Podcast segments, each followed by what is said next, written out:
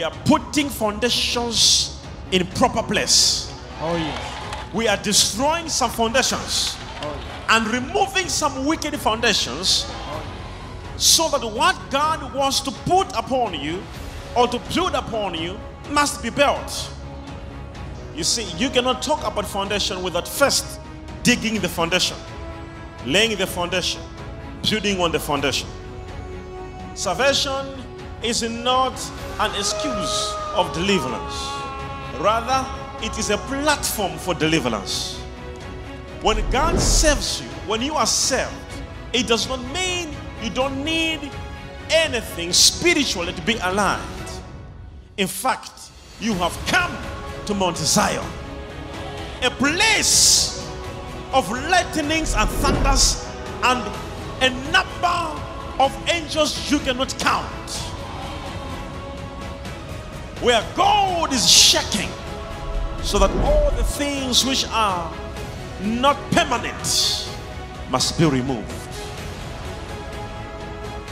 So, this is the reason why we come in as the shaking of God and shake so that everything that is not godly must be removed out of your life. There's one foundation, which is Jesus as a foundation, and another foundation, which is foundations, which is the destroyed foundations. Now, why are we putting them as two? Because Jesus cannot be destroyed. So he is not in the category of the destroyed foundations. But there are foundations which are destroyed, and there is a solid foundation which cannot be destroyed, which is Jesus Christ. Foundations are being destroyed.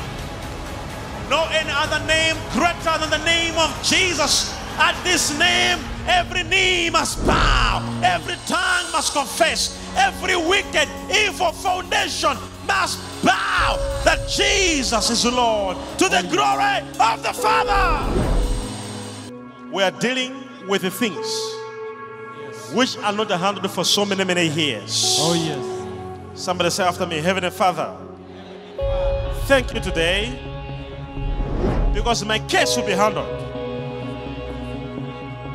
in the name of Jesus.